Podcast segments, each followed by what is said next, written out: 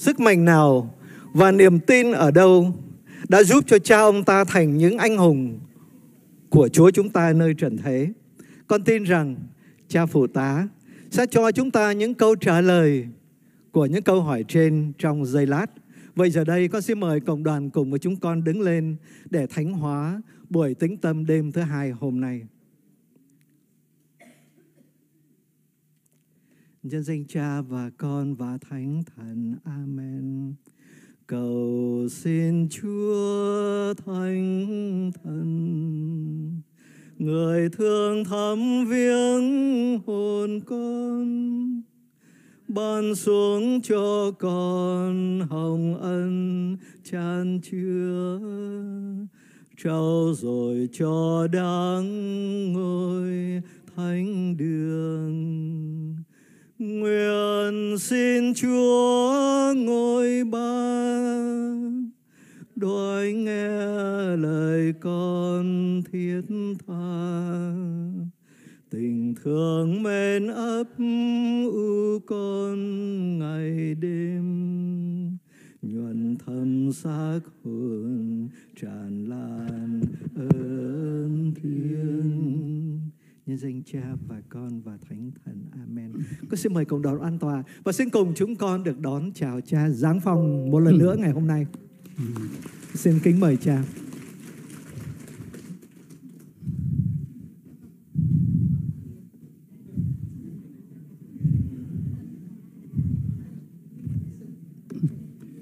À, kính chào quý ông bà và anh chị em. Hôm nay hứa không chiếu hình nữa. Vì từ sáng đến giờ bốn bà tôi không nói quá hay là có gia đình điện thoại nói trong cái hình đó đêm qua ngủ không được. Và nhất là từ nay ăn barbecue không ngon. Cho nên tôi nói với anh Kỳ tôi còn một cái USB nhất định không chiếu. À, bữa nay tôi cũng sắm được cây đao đó à, gọi là cây đao. Cái đầu nó to và nó nặng như vậy phải gọi cây đao. Không có gọi cây kiếm. Đã vậy mà có bà sơ gọi là cây súng. Tôi không hiểu nó bắn chỗ nào. À, quý vị cứ tưởng tượng hôm qua có cái hình một người lính cầm một cây giống vậy. Nó không có mạ vàng đẹp vậy đâu. Mạ này tôi mạ đó. Nhưng mà nó không có cái vòng này. Cái vòng này khi chiến đấu múa nó kêu, làm đối thủ mất tinh thần. Gió nó thổi vào đây nó kêu và cứ tưởng tượng một cái vật nặng như vậy mà nó sắc thì đi xuống mà họ cầm bằng hai tay, không có cái đầu nào mà chịu nổi. Bây giờ có ai muốn thử không? Tôi làm khéo hơn cái thằng lý hình mà nó chém thánh Matthew Lê Văn Gẫm, nó làm tới ba nhát, mà nhát cuối cùng nó cứa. Thế gớm, thôi đừng cõi kể nó kể nữa lại ngủ không được rồi. Kết hôm nay tôi cũng tự hứa phải canh đúng giờ, cho nên đem đồng hồ tối tân nhất theo. Rồi. Chương trình hôm nay của mình có ôn lại bài cũ hôm qua nhé. Đừng có buồn, đừng có nghe rồi. Ổng hay hạch hạch rồi, quên. Ừ. hôm qua nói phong trào văn thân. Yeah. chữ văn là các nhà văn, thì đúng rồi. Mà thân là cái giải lụa, họ cột trong cái áo dài. Để chứng tỏ đó là sĩ tử hoặc là thái độ sẵn sàng để phục vụ cho nên sĩ tử thực ra cái chữ sĩ tử tử là anh chàng sĩ là trong cái xã hội Việt Nam có sĩ nông công thương binh. Binh là binh lính đó, được xếp hàng chót. Như vậy thì sĩ tử là những người gọi là học sinh hay bây giờ gọi là khóa sinh đi theo con đường cử nghiệp. Có nghĩa là nếu đi lại thi đậu thì sẽ làm quan khóa sinh mà đi, đã từng đi thi mà chưa đậu gì hết. Thì được gọi là thí sinh. Nhà, nhớ không? Thí là đi thi, cho nên nhiều khi mình mình gọi lộn. Những người gọi là sĩ tử đó đi thi mà chưa đậu gì hết, thì gọi là thí sinh rồi. Hay, bình dân thì gọi là thầy khóa. Không phải là ông đi sửa ông khóa đâu. Nha, nếu đọc truyện tiểu thuyết mà thấy có chữ thầy khóa thì biết là mấy ông đó còn đi thi, chưa đậu. Rồi, nếu đậu nhất trường, tức là đậu được một một trường, thì chưa có tên gì để gọi hết. Đậu nhị trường thì được gọi là tử sĩ nhị trường trường thứ nhì. Rồi nếu đậu tam trường thì gọi là tú tài. À thấy không? Cho nên ngày xưa dù là việc, gọi là, đậu tú tài, việc học vẫn chưa xong, vì phải nhắm tới thi hương, thi hội, thi đình đó. Và cuối cùng thi đình mà đậu mới gọi là cử nhân. Đó. Cho nên cử nhân mới được ra làm quan. Dân chúng gọi mấy người còn tú tài đó gọi là ông tú hay là thầy đồ. Mấy người đó không ra làm quan thì đi dạy học cho nên gọi là thầy đồ. À dễ nhớ. Tôi nói tiếp cái này là hôm qua tôi hứa là cái lý do đó. Các người cử nhân đã nhận quan tước thường không có được liệt vào phong trào văn thân vì họ thuộc triều đình, đúng không? Hôm qua mình nói phong trào văn thân là xuất thân từ dân chúng. Do các nhà nho hay các ông thầy đồ lãnh đạo. Hãy đọc một bài hịch của họ. Hịch là gì? Là cái thông báo đó. Đóng ở trên làng xã đó, cho dân chúng dĩ nhiên viết bằng chữ nôm. Cho nên ai là người đọc được? Chỉ có mấy thầy đồ hay sĩ tử mới đọc được. Do đó dân chúng rất tin họ. Sắc lệnh của triều đình đến cũng niêm yết ở đó, thì chỉ có họ họ đọc và dịch lại thôi. Ừ họ viết thế này nha. Đây là dịch ra tiếng nôm của mình. Than ôi, cái đạo dối gian của ông Gia Tô phiên âm chữ Giêsu đã xâm nhập vào nước ta. Lời cầu nguyện và ước muốn của họ chỉ tin vào Chúa Trời, vào thánh thần mà thôi. Giáo lý của họ dạy rằng trên đất này vua chẳng ra gì, chẳng có cha mẹ cái này là họ lầm đó. Lập luận của họ vừa vô lý, vừa ngược đời. Tư cách của họ đầy dẫy sự kiêu ngạo.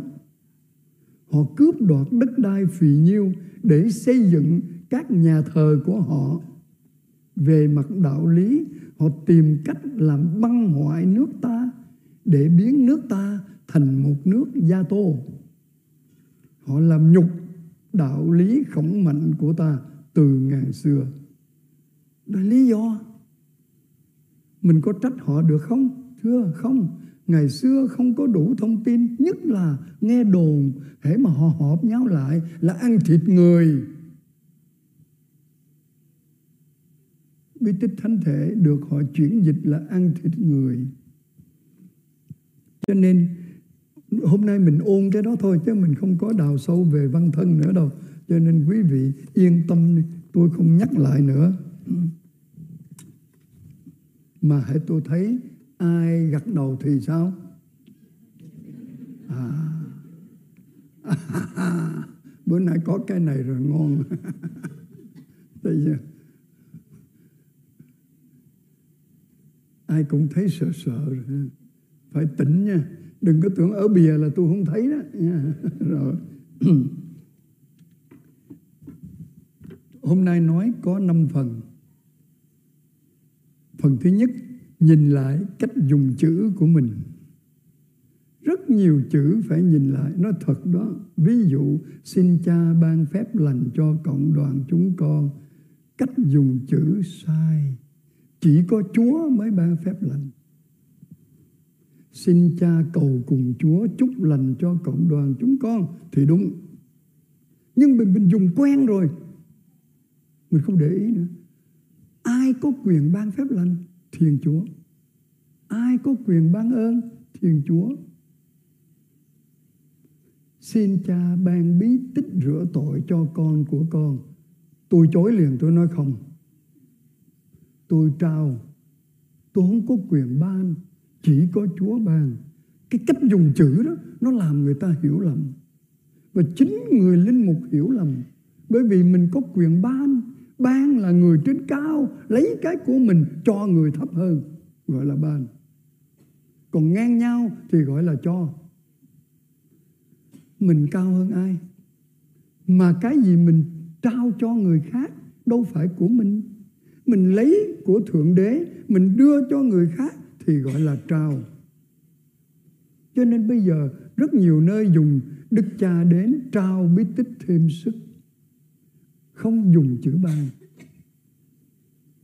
Các linh mục đến nhà thương hay bệnh viện để trao bí tích thánh thể và bí tích sức dầu.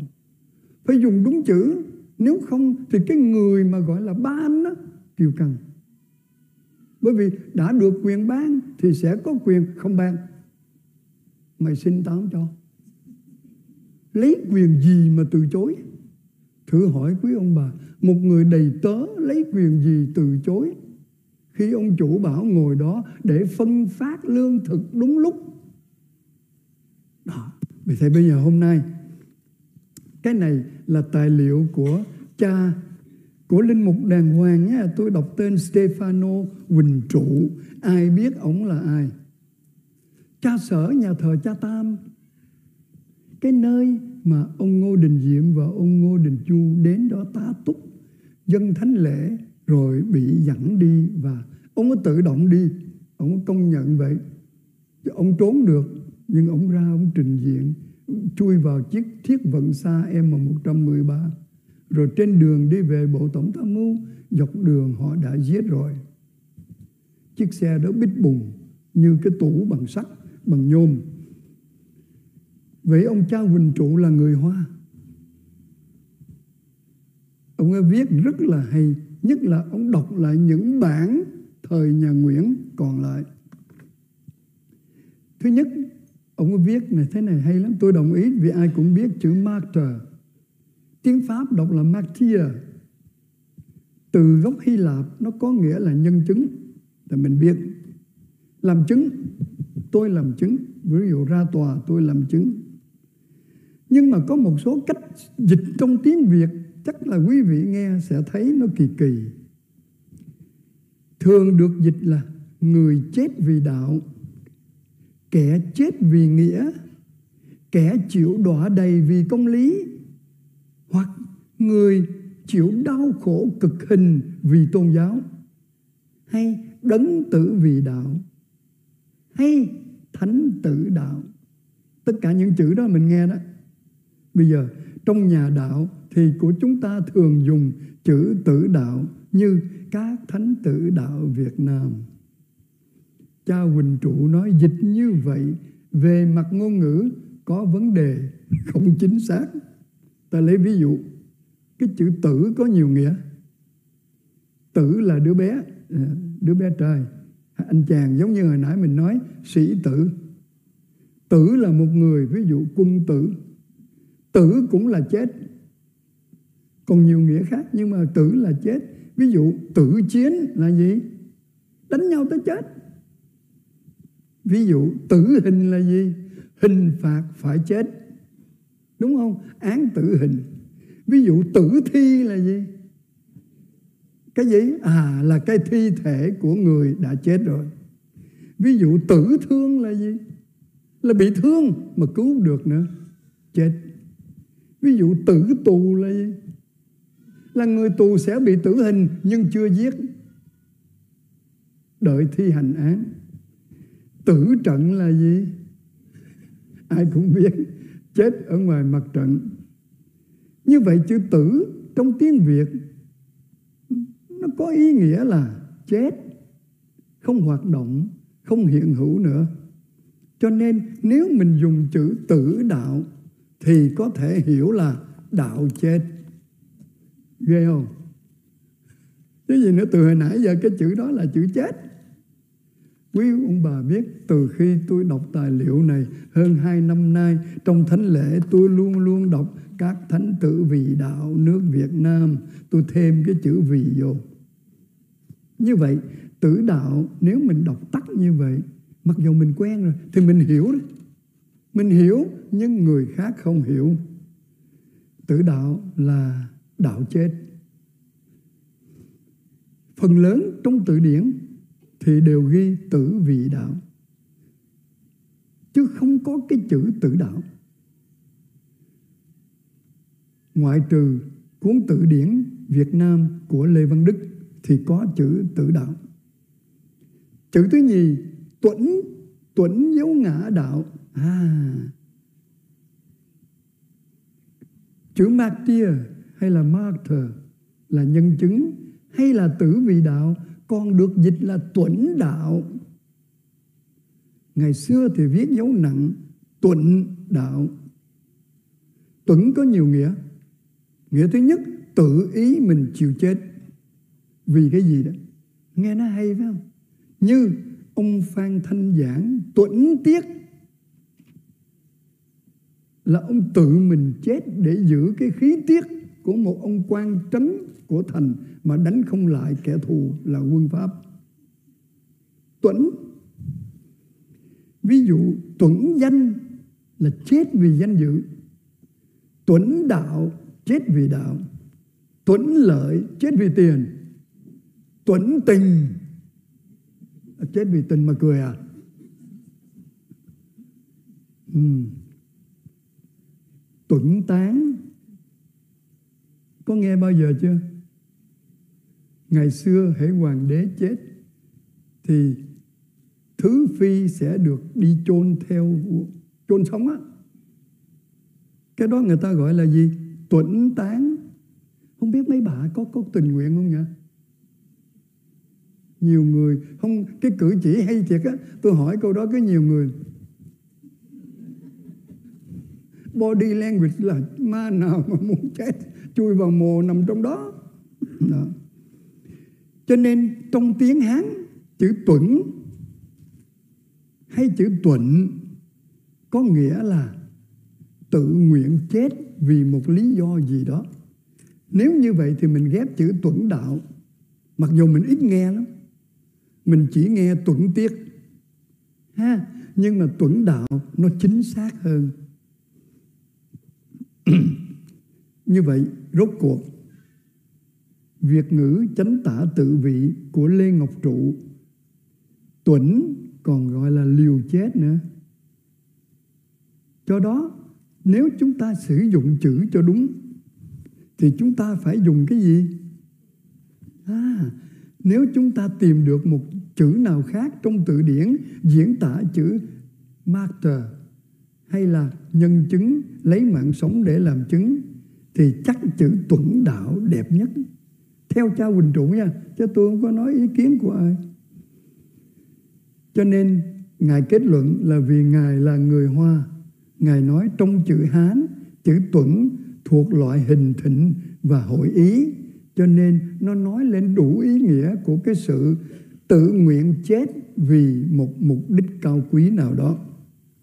Rồi, xong bài này mình không có nói. Đó là cái cách dùng chữ của chúng ta.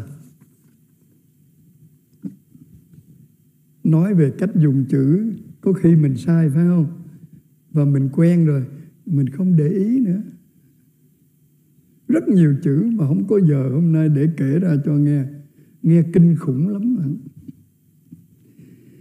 điểm thứ hai, hôm qua tôi hứa tôi sẽ đọc cái sắc lệnh phân sáp của vua Tự Đức, ký vào ngày mùng 5 tháng 8 1861 chính xác.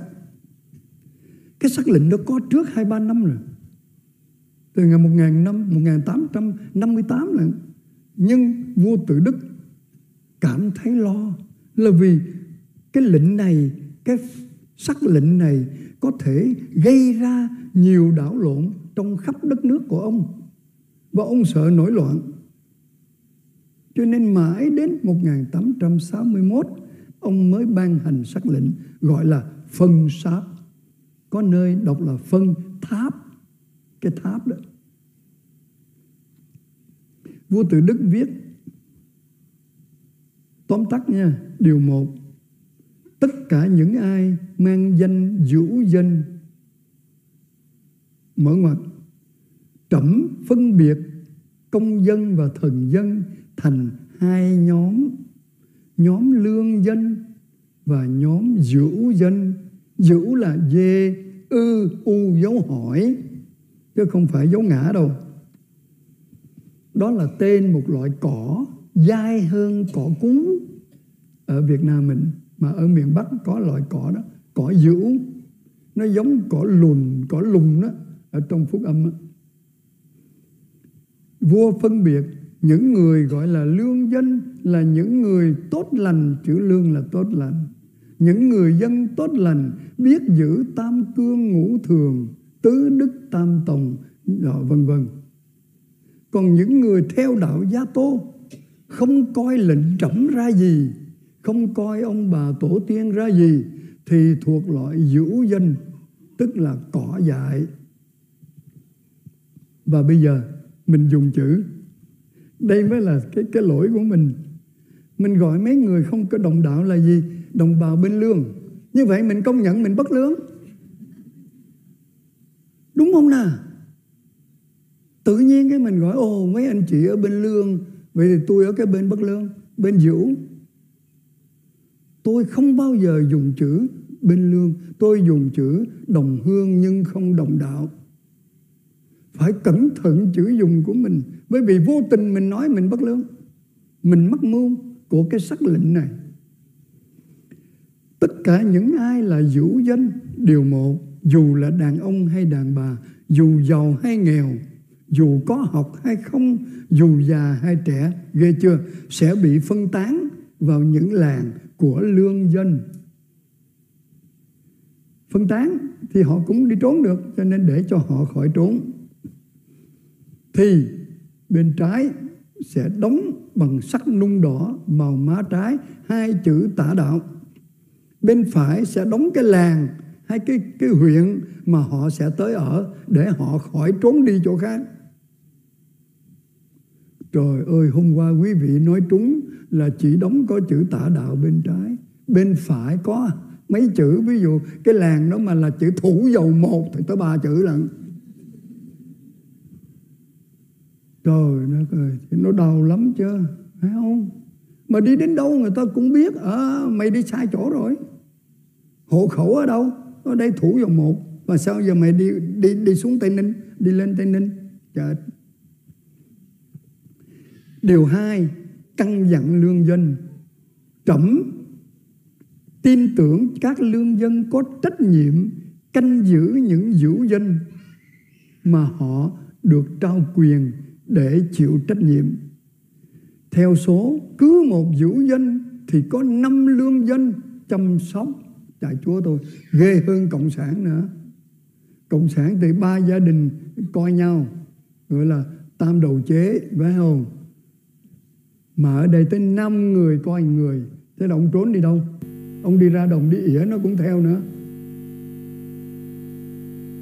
Điều ba Mọi làng của vũ dân sẽ bị phá hủy, sang bằng, đốt sạch Ruộng vườn nhà cửa sẽ bị các làng lương dân xung quanh chia nhau một cách công bằng Những làng lương dân này sẽ nộp phần thuế cho nhà vua tùy theo lợi tức mình nhận Điều thứ tư đàn ông sẽ bị cách ly khỏi đàn bà. Dùng chữ đàn ông đàn bà. Ta sẽ đưa đàn ông tới một tỉnh riêng, đàn bà sang một tỉnh khác để chúng không thể hợp lại với nhau mà sinh con đẻ cái. Rồi. Trẻ nhỏ thì sẽ bị phân chia giữa những gia đình lương dân nào muốn nuôi chúng. Như vậy không ai nuôi thì sao? Mới có những trại tế bần chính phủ nuôi và luyện nó thành quân lính quân lính điều thứ năm tôi nãy tôi nói rồi, trước khi ra đi, mọi vũ danh từ đàn ông, đàn bà đến trẻ nhỏ sẽ bị thích vào mặt bên trái, hai chữ tả đạo tả là gian ác, đạo là tôn giáo một thứ tôn giáo gian ác rồi má bên phải, tên của tổng và huyện mà chúng sẽ bị đưa tới để chúng không thể lẫn trốn được. Ôi trời ơi, nghe sao thấy đau khổ quá. À. Bây giờ, hôm nay tôi cũng ra chiếu chỉ, ai đi chọn đi lễ ở đây sẽ khắc hai chữ cộng đồng công giáo Việt Nam, bên này tới bốn chữ. Để khỏi đi nhà thờ khác. Và tôi thông báo mấy cha ở Mirabuka, ở Moli, hãy thấy mấy cái chữ đó, hốt hết đem về cho tôi. Cười cười à tại vì nghe vô lý quá là cười thôi. Đúng. Cái, cái chuyện gì kỳ bé không biết nữa. Rồi. Thời kỳ thành hình phát triển của giáo hội Việt Nam tôi sẽ nói. Nhưng trước đó bây giờ mình hỏi xem với nhau xem mình noi gương thế nào với các đấng tử vị đạo Việt Nam ha. Hồi từ sáng đến giờ nhiều người điện thoại ít nhất có ba người nói sao mà họ gan vậy? Tôi cũng tự hỏi đó nếu mình đứng trong trường hợp đó thì mình sao? Đây tôi kể chuyện còn chúng ta thì sao? Có dám chết vì đức tin không? Câu chuyện này nhiều người nghe rồi và đã từng có người té ghế rồi. Hôm nay nói lại đó, coi chừng té ghế nữa đó. Bởi vì ở đây có action mà classified MA dưới 15 tuổi không được nghe. Ồ, có người đang lo. Tôi nói có một cánh rừng ở nước Nam Mỹ, Venezuela. Sáng Chủ nhật sắp tới giờ lễ lúc 9 giờ sáng. bia rừng mà, ở đó toàn là thợ đốn củi, tức là tiều phu. Ở Việt Nam mình có mấy cái nghề ngư, tiều, canh, mục. Thấy không? Ngư đi câu cá, đi đánh cá, tiều là đi đốn củi, canh là cái gì? À, trồng trọt, mục là gì? Chăn nuôi, mục tử đó. Thì mấy người người đốn củi đó họ công giáo đa số là công giáo người Nam Mỹ công giáo đông lắm tại vì dưới ảnh hưởng của Tây Ban Nha chuẩn bị đi lễ. Ông cha mặc áo lễ rồi. Hai đứa giúp lễ đứng sẵn trong cái phòng mình. Cái nhà thờ nhỏ lắm, chứa được chừng bốn chục người.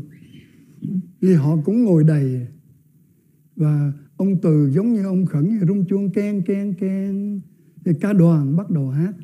Ồ, mà thôi, tôi cũng sợ lắm. Mỗi lần ca đoàn mà lễ đức mẹ hát là tôi không dám đi lên á đó, tự nhiên mình đàn ông mà đi lù lù lên cái mấy đằng này hát kìa, bà nào đang tiến lên. Cái mình khựng lại. Mình nói mình đàn ông.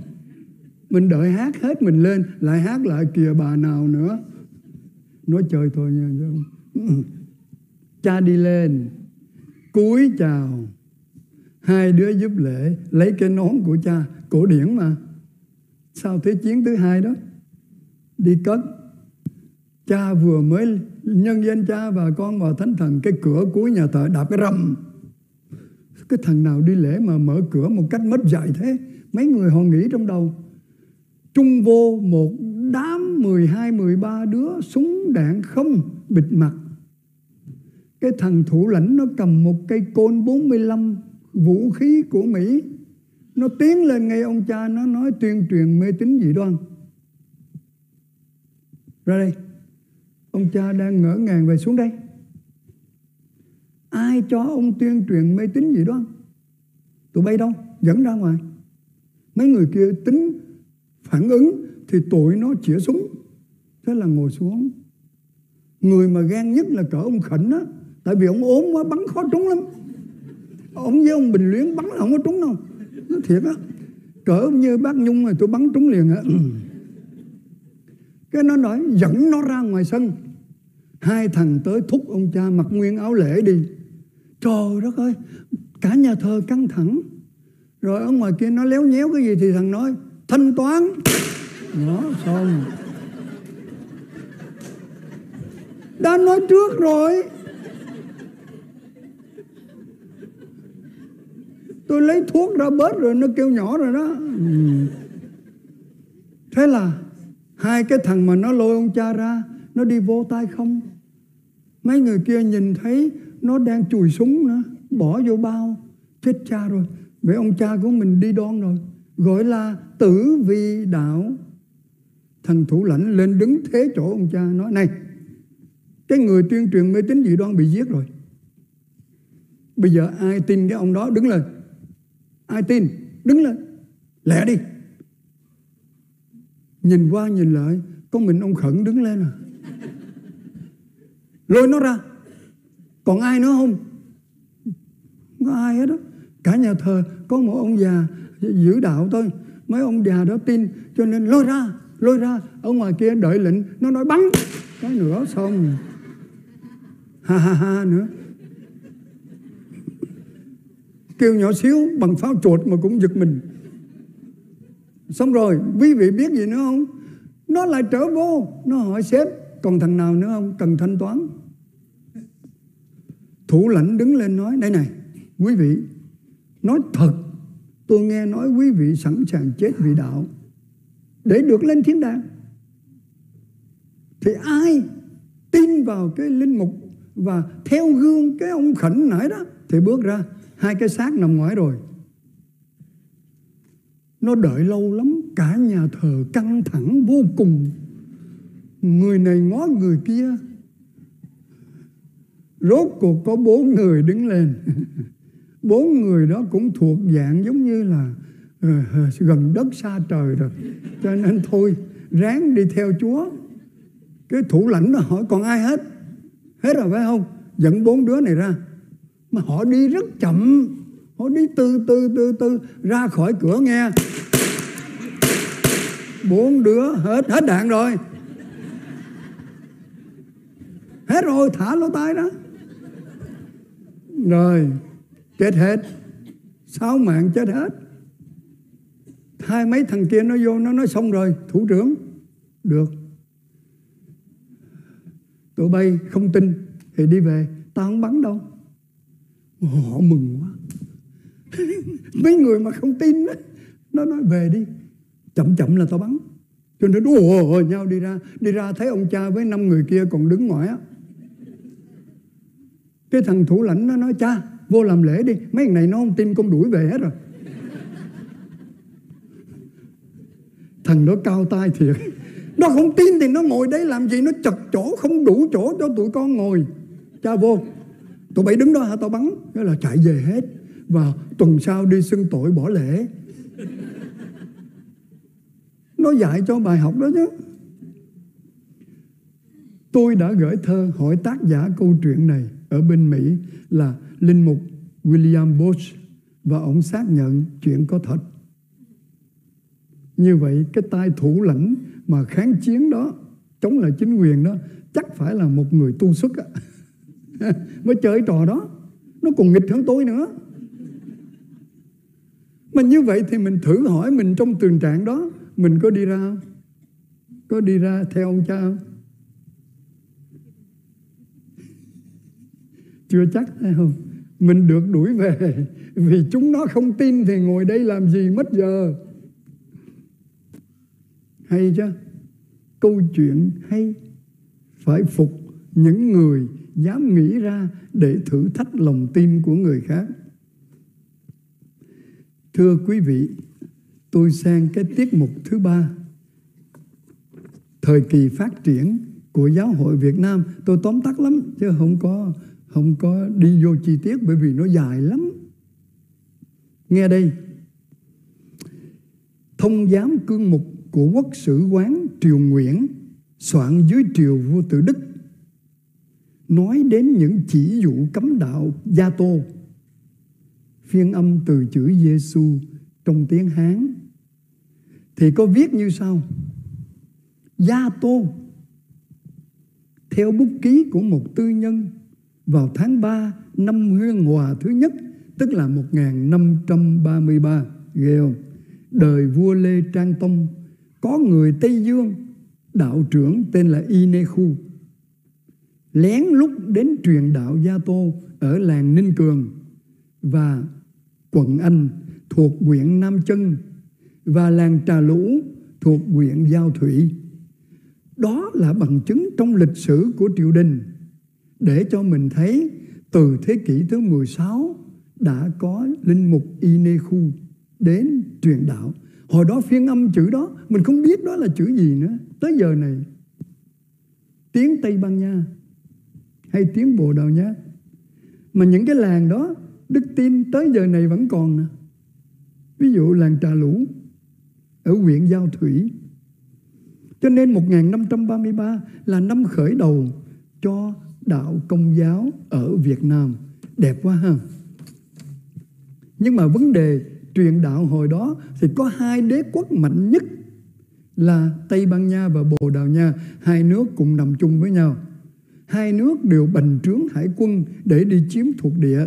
Và hãy đi đến đâu thì các nhà truyền giáo đi theo rồi tranh chấp với nhau. Đến nỗi xin Đức Giáo Hoàng làm trọng tài. Thì Đức Giáo Hoàng chia phía bên Nam Mỹ của Tây Ban Nha phía bên Á Châu của Bồ Đào Nha. Thời thế kỷ 16 nha sau này thì khác. Sau này có người Pháp người Hòa Lan nữa. Cho nên quý vị cứ thấy ảnh hưởng của Tây Ban Nha ở các nước như là Chí Lợi, Ba Tây rồi này kia đó rất là lâu năm rồi. Còn bên nay ngay cả Phi Lực Tân là ảnh hưởng của Bồ Đào Nha.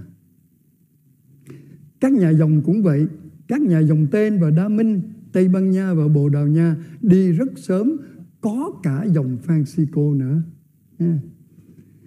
Cho nên cho mình thấy rất là hay. Năm 1615 là có hai linh mục đến cửa hàng, cửa hàng tức là Đà Nẵng. Rồi tiếp theo rất nhiều người đến để truyền đạo. Và cái đạo mới này lại rất được người ta ưa chuộng mới khổ vậy. Cho nên rất nhiều thế lực khác đâm ra nghi ngờ và ghen. Thời kỳ phát triển, tôi không có nói, Hội Thừa Sai Paris có công lớn nhất ở Việt Nam. Thì tôi mình không có bàn tại vì mình không đủ giờ đâu. Đức Giáo Hoàng Innocente thứ 11 1679 chia giáo hội Việt Nam ra hai đàn, gọi là đàn ngoài và đàn trong. Hay quá ha, đàn ngoài là cái phía phía bắc sông danh đổ ra ra phía bắc. Đàn trong là ở phía nam của cái đó, xuống đàn ngoài đàn trong. Còn cái phía đàn ngoài là chia ra hai giáo phận, tây đàn ngoài, tức là từ sông hồng cho tới bên lào. Trong đó có hà nội nữa đó. Còn đông đàn ngoài là đi kéo ra tới quảng ninh, hải phòng. Rồi đàn trong là ở miền nam. Cho nên mình, khi mình nghe chữ đàn ngoài đàn trong thì mình hiểu. Đây là thống kê thời Nguyễn Ánh 1802 giáo phận đông đàn ngoài, tức là về phía Hải Phòng nữa 140.000 tín hữu nha. Đông thiệt. 41 linh mục Việt Nam 4 linh mục thừa sai, một giáo mục. Giáo phận Tây đàn ngoài, cái phía đó đổ qua tới bên Lào, từ Hà Nội đi 120.000 tín hữu 65 linh mục Việt Nam 46 linh mục thừa sai, một giáo mục. Giáo phận đàn trong thì còn đơn sơ hơn 60.000 tín hữu, có 15 linh mục Việt Nam 5 linh mục thừa sai và một giáo mục. Và nhà vua Nguyễn Ánh có thiện cảm với đạo, nhưng ông không muốn theo đạo vì luật lệ quá nghiêm khắc đối với việc đa thề. Mà các vua nhà Nguyễn rất nhiều vợ ôi giời ơi. Quá đã ha. Cho nên chết sớm không à? Hết si quách là chết sớm thôi. À, ai cười đó?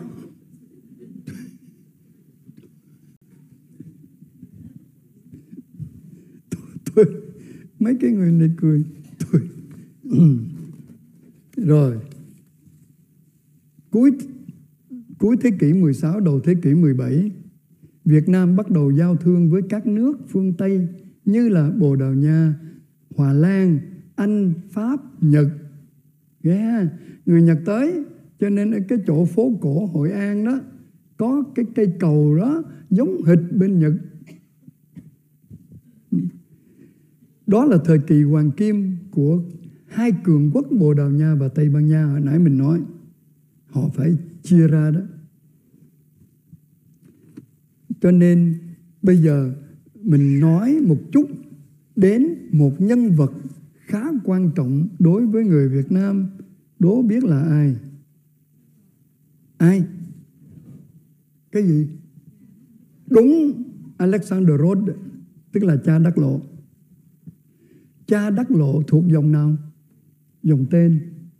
Người đồ đệ trung kiên của ổng nổi tiếng trong danh sách được phong thánh, phong á thánh. Cuối cùng, mặc dù ông chết khá đầu tiên đó, là thầy giảng Andre ở Phú Yên. Cha Đắc Lộ có tuyển được ba thầy và huấn luyện thành nhà tu, chứ không phải làm linh mục. Vì không đủ giờ để học làm linh mục, thì ba thầy, một thầy tên là Francisco một thầy tên là Andre và một thầy tên là Ignacio. Nhưng riêng một mình ông Andre thì bị lộ bị bắt rồi bị giết. Ông bị giết khá khá sớm có sự chứng kiến của cha đắc lộ. Ông ngồi kế bên ấy, thấy người lính tới đâm một nhát từ đằng sau trổ ra mé trước tại vì nó không trúng trái tim cho nên chưa chết và ông còn nói tên Giêsu thì người lính thứ nhì mới trảm, tức là chém đầu. Mà cha đắc lộ nói cái đầu rớt xuống đất, ông vẫn còn thều thào Giêsu Giêsu Giêsu được một chút, nó mới hết. Tôi tin là bởi vì cái óc còn hoạt động, mấy phút sau nó mới chết. Và như vậy thì nó còn điều khiển được. Và lúc đó mới rất là đau. Toàn bộ dây thần kinh ở cái cột trụ, cột sống bị cắt đứt. Mình đứt một chút ở đây đã đau rồi. Thấy không? Cho nên Alexander Roth có công với chúng ta. Ngài hay lắm. Sinh ở miền nam của nước Pháp là vùng Avignon. Có ai biết học tiếng Pháp ấy? Sur le pont d'Avignon on lit dans on dans đó.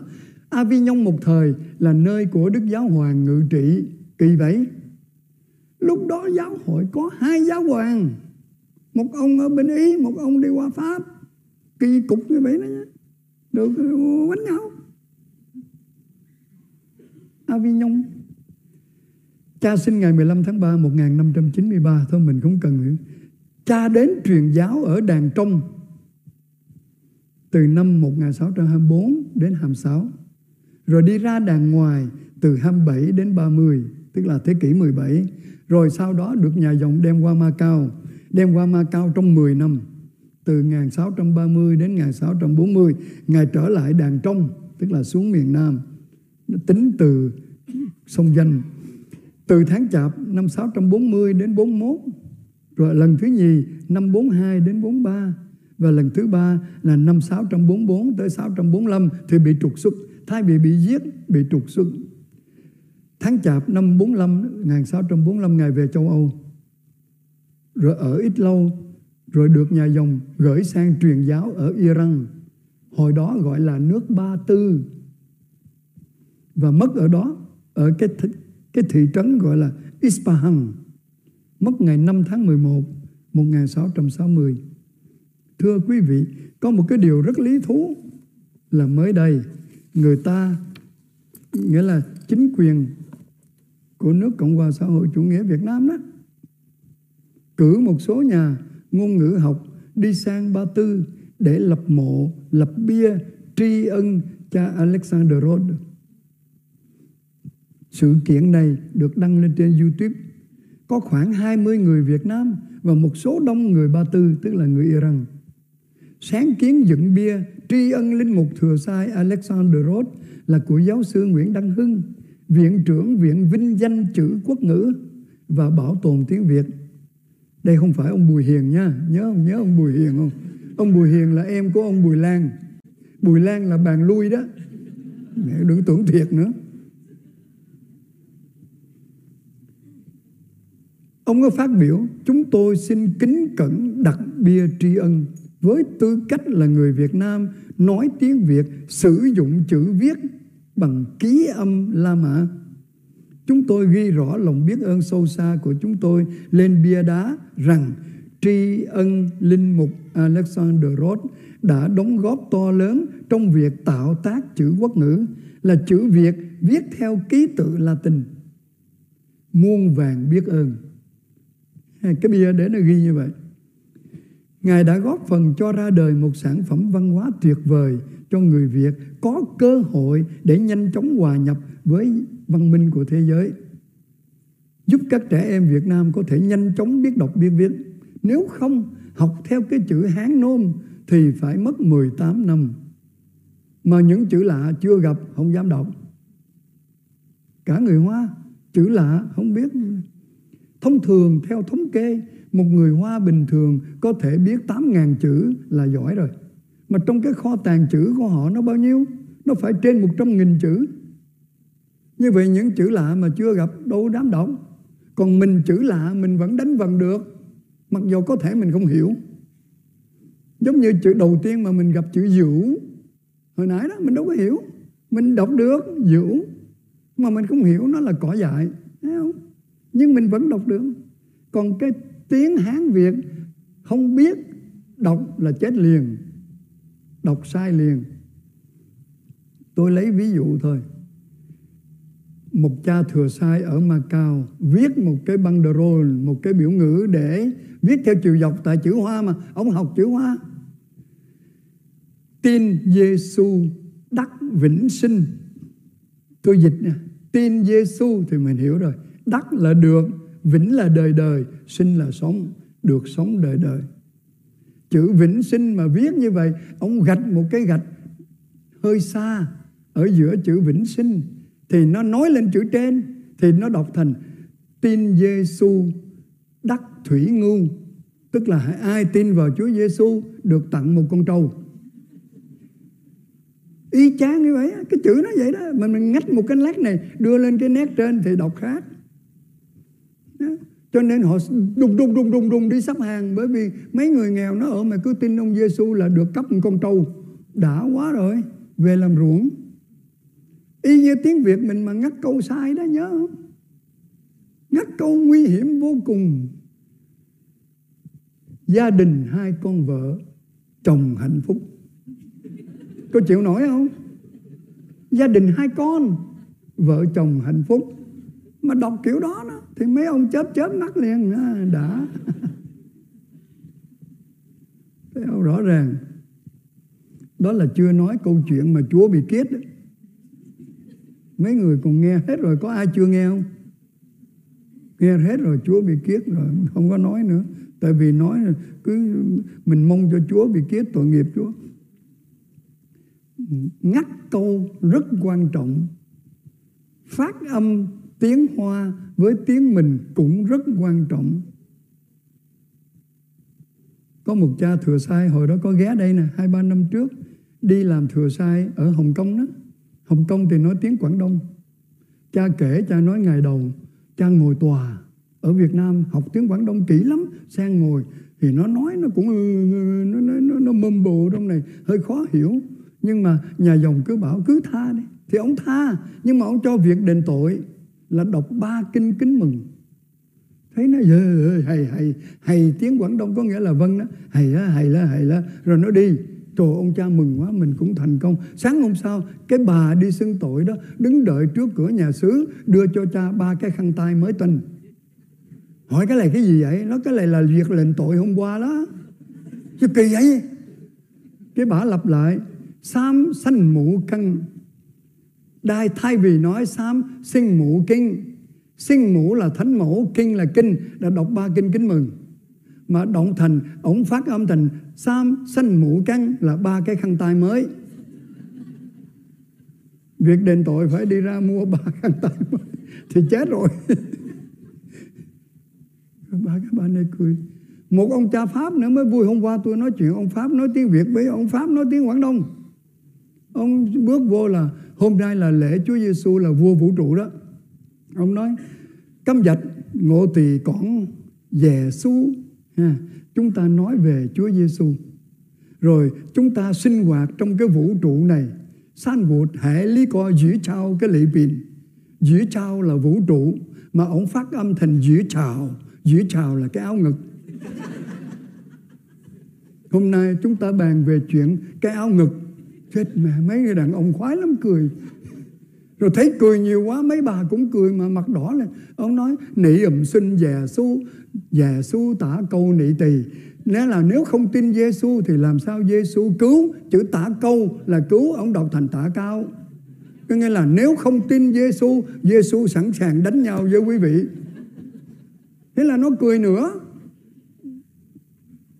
Thưa quý vị, tiếng Việt cũng vui mà nó hay hay đó rồi.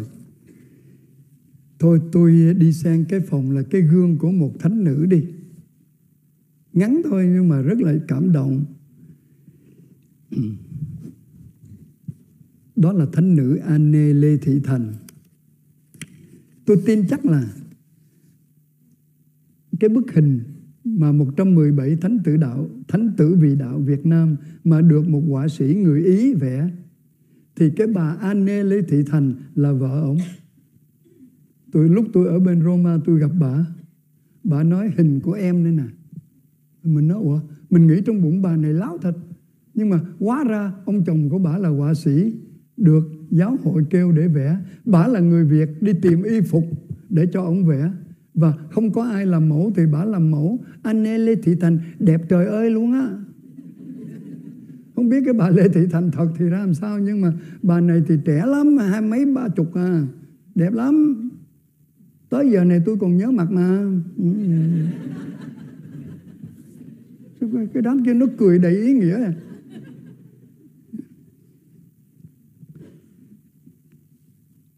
Trong số 117 thánh tử vì đạo nước Việt Nam được phong thánh vào 1988 có một phụ nữ duy nhất được phong thánh chứ không phải là có một người bị chết vì đạo. Không. Chết vì đạo rất đông. Có danh sách trên trên 200 nữ tu dòng mến thánh giá nhá nhưng mà chưa đủ điều kiện để được phong thánh mà có danh sách. Trên 200 nếu mà phong cho 200 người đó nữa, thì Việt Nam mình lấy càng xế đừng không hết thánh. Nhiều hơn mấy nước khác chấp nhiều, chấp hết tụi bay luôn. Trước khi là anh hùng tử vì đạo, bà là một người mẹ hiền lành, khiêm nhường. Bởi vì người con nó viết thân mẫu của chúng tôi rất chăm lo việc giáo dục cho các con. Chính mẹ đã dạy chúng tôi đọc chữ, học giáo lý. Sao lại dạy cách dự thánh lễ, xưng tội, rước lễ? Đó là cô con gái út của bà, khai trước giáo quyền. Tức là nhà cầm quyền nhà Nguyễn đó. nhà bà Đê quen gọi bà Đê vì ở miền Bắc lấy tên đứa con trai trưởng đó. Tên gì thì gọi người mẹ là tên đó ví dụ con trai trưởng tên Phước thì gọi là bà Phước đó vậy thôi à thói quen vậy chứ không gọi tên tục của bà mặc dù bà là Lê Thị Thành nhà bà Đê là nơi các linh mục cả Việt Nam lẫn Tây Phương đến trú ẩn. Họ làm cái vách đặc biệt, có hai vách. Buổi sáng lễ phục sinh năm 1861, quan Tổng đốc Nam Định, ai còn nhớ tên, được gọi là con hùng xám Nam Định. Ông làm mất lòng vua, cho nên bây giờ ông đi lập công bằng cách đi bắt người công giáo một cách hăng sai nhất để lập lại công. Đó là quan tổng đốc Trịnh Quang Khanh. Ông cho lính bao vây nhà bà Đê. Lúc đó bà Đê đúng 60 tuổi. Bà bị đánh đập tra tấn rất dã man nha. Nó lấy cái búa nó gõ mắt cá bà đó. Gõ bể đó. Bốn cái mắt cá đó. Thì làm sao đi? Quý vị nên nhớ cái gì đụng vô cái mắt cá có thể xỉu được á. Cái người đang xỉu mà mình ký vào cái mắt cá là họ hồi tỉnh đó. Trong vỏ nó học như vậy á. Ký cái mắt cá bên ngoài nè. Cái bên trong đau lắm. Vậy mà bà có lẽ bị đánh bằng búa. Họ không đánh gì khác. Rồi bà bị bỏ những con rắn vào trong người á. Dĩ nhiên là con rắn thường thôi nhưng mà người phụ nữ sợ lắm. Bà bị người ta lôi qua cây thập giá thì bà cứ ghi lại, mặc dầu rất yếu. Khi con gái đến thăm bà trong nhà giam, rất đau đớn, cô ta khóc. là thấy quần áo của bà đầy máu bà nói mà cười nữa chứ con đừng có khóc mẹ mặc áo theo hoa hồng con thấy không? Màu đỏ của hoa hồng. Mẹ vui lòng chịu khổ vì Chúa Giêsu mà. Tại sao con lại khóc? Nếu con khóc nữa, con đừng đến thăm mẹ. Sau ba tháng chịu đủ mọi cực hình, bà hy sinh cuộc đời vì Chúa. Tức là bà không có bị trảm, bị chém gì hết, nhưng yếu liệt rồi chết. Người ta nghi là cũng có bị bỏ đói nữa. Cuộc đời của vị thánh nữ đầu tiên của Việt Nam tử vị đạo là một sức nâng đỡ rất lớn cho chúng ta.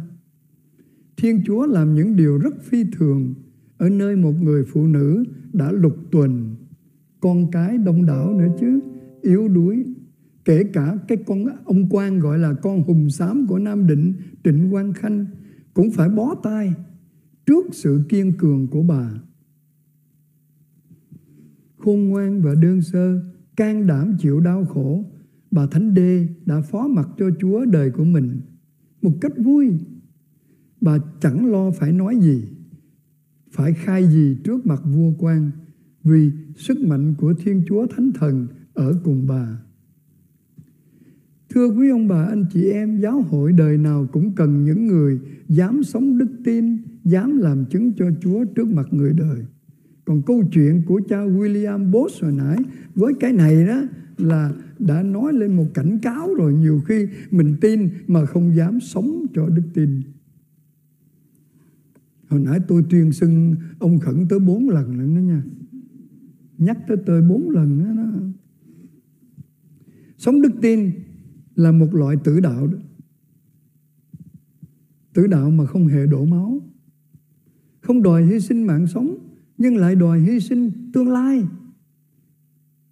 một tương lai vững vàng ổn định đầy đủ tiện nghi vật chất nhiều khi phải hy sinh mỗi ngày chúng ta thường bị đặt trước những lựa chọn lựa hoặc là thập giá của Chúa Giêsu y hệt như các vị tử đạo, tử vị đạo ở ngày xưa ở nước ta.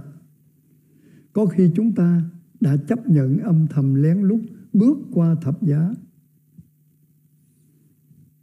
Khi chọn cho mình cái cách chối từ những huấn lệnh của Chúa Giêsu và càng có tự do, chúng ta lại càng dễ sa sút đức tin. Tiền bạc, lạc thú, tiện nghi, vẫn là những thụ tạo gây ra những cuộc bách hại nặng hơn văn thân và triều đình nhà Nguyễn, kể cả chúa Trịnh. Quả thực, xã hội mà quý vị đang sống tạo ra những cơn bắt bớ mới. Để trung thành với Chúa và với phúc âm, chúng ta phải chọn lựa quyết liệt.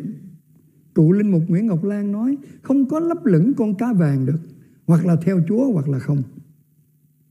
Những lựa chọn đó làm chúng ta đau lòng Có khi xé nát con tim Không kém gì những cực hình ngày xưa Như lăng trì hay xử ba đào Những hy sinh vì đời sống đức tin Khiến chúng ta rỉ máu, Không kém gì chịu tùng xẻo. Các thánh tử vì đạo Chỉ chọn lựa có một lần. Còn chúng ta chết mòn, chết mỏi mỗi ngày Trong những chiến đấu. Chiến đấu với những cơn cám dỗ mà nó mạnh quá, mình chống không lại nữa. Nhưng mình quên, có lẽ tại mình chưa kêu cầu Chúa. Sống vì đạo như thế, cao đẹp và anh hùng không kém gì chết vì đạo. Sống vì đạo như thế, ta cũng góp phần làm chứng nhân cho Chúa Giêsu, cho phúc âm của Ngài. Không kém gì phải chịu rơi đầu hay tan thầy hay quá. Kính lại các thánh tử vì đạo Việt Nam, xưa các ngài đã anh dũng hy sinh cuộc đời, đã dâng hiến máu đào làm chứng cho tin mừng của Chúa Giêsu trên quê hương chúng con. Xin giúp chúng con ngày hôm nay cũng biết can đảm, hy sinh âm thầm từng ngày cho những người thân yêu của chúng con, cho lý tưởng công bằng bác ái, cho đức tin cho những giáo huấn của Chúa Giêsu để làm chứng cho Chúa trong cuộc đời hàng ngày rất tầm thường và rất âm thầm của chúng con. Amen. Hết. ai còn ở lại tôi bắn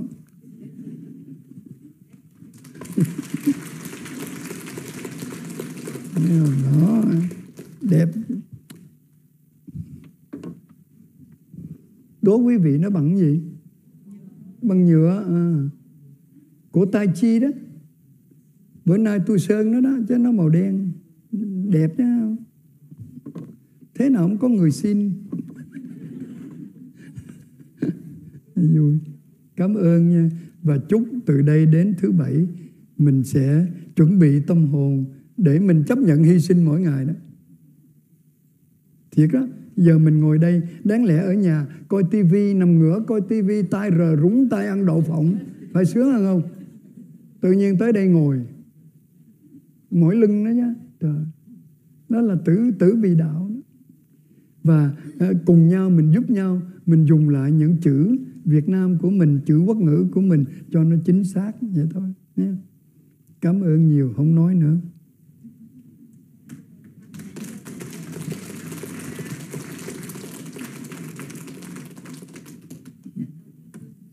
Hmm?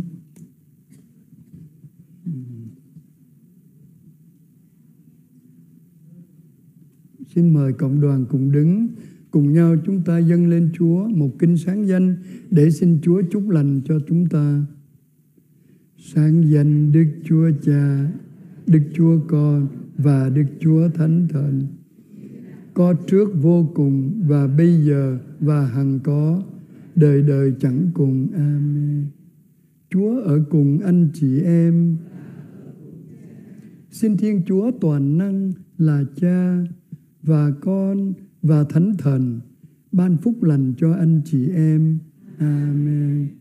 Cảm ơn và chúc quý ông bà, anh chị em ngủ ngon.